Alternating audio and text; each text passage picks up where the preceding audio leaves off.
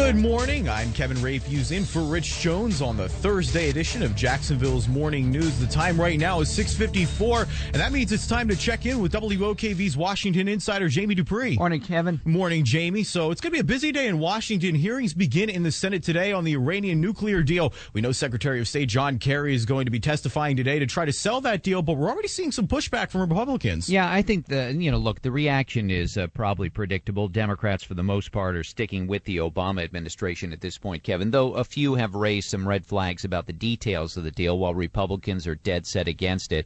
Uh, after the briefing that was given yesterday behind closed doors to senators, Florida Senator Marco Rubio, uh, I, I think speaking for most in his party, saying that they just don't believe that this is a deal that's good for the U.S., that they don't believe that Iran can be trusted to uh, adhere to it. And one other thing that's developed was that Republicans say there are two side agreements that were actually negotiated between Iran and the IAEA. That's the International Atomic Energy Agency. They're the ones Kevin will be doing a lot of the, the work to look at Iran's nuclear sites. And evidently, there are deals that cover any reviews of Iran's military work on nuclear weapons. Those details are secret and not being shared with lawmakers. And I think we'll hear a good bit more about that today and in the weeks ahead. Yeah, definitely going to be something to watch as we push towards that vote in September. Now, the other big topic Donald Trump just back in the news again. And today he's heading to the Mexican border to try to sell his stance on immigration. Yeah, one can only imagine the uh, the news media trailing him down there in South Texas near Laredo.